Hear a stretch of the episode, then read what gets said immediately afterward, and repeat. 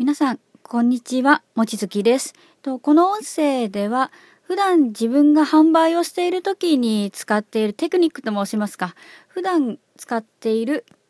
心構えですかね。そのあたりのことを音声でもお伝えできたらいいなと思いまして撮り始めましたので、何か参考になればと思います。で、まずですね、まあ、家電量販店でちょっと絞った形にはなるんですけれども、今回は初め、第1回ということですので、まず入りのお客様へのお声掛けですね。その部分についてちょっと解説させていただけたらなと思います。で、自分がお客様にお声掛けをするときは、まずこうしています。いらっしゃいませお客様。よろしければご案内いたします。あ、もちろん、あの、とびっきりの営業スマイルで言ってる形にはなっていますね。で、これの解説なんですけれども、まず特徴が2つあります。一つは、あの、まず自分の性格が、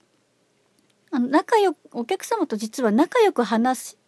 仲良く話して関係を作るというのは実は一番苦手としている形になりますので、そこで、あの、まあ、丁寧さを、自分の性格が、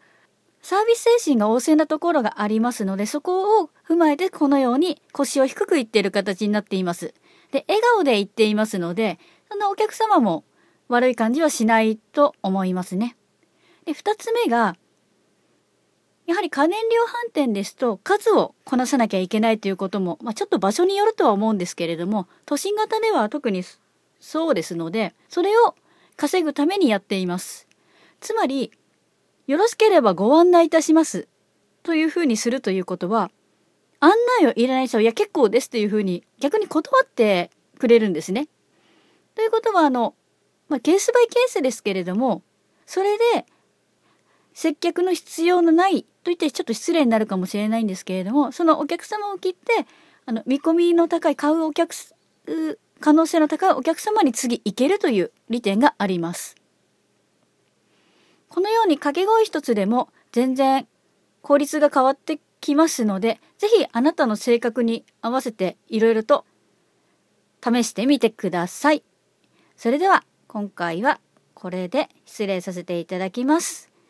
貴重なお時間ありがとうございました。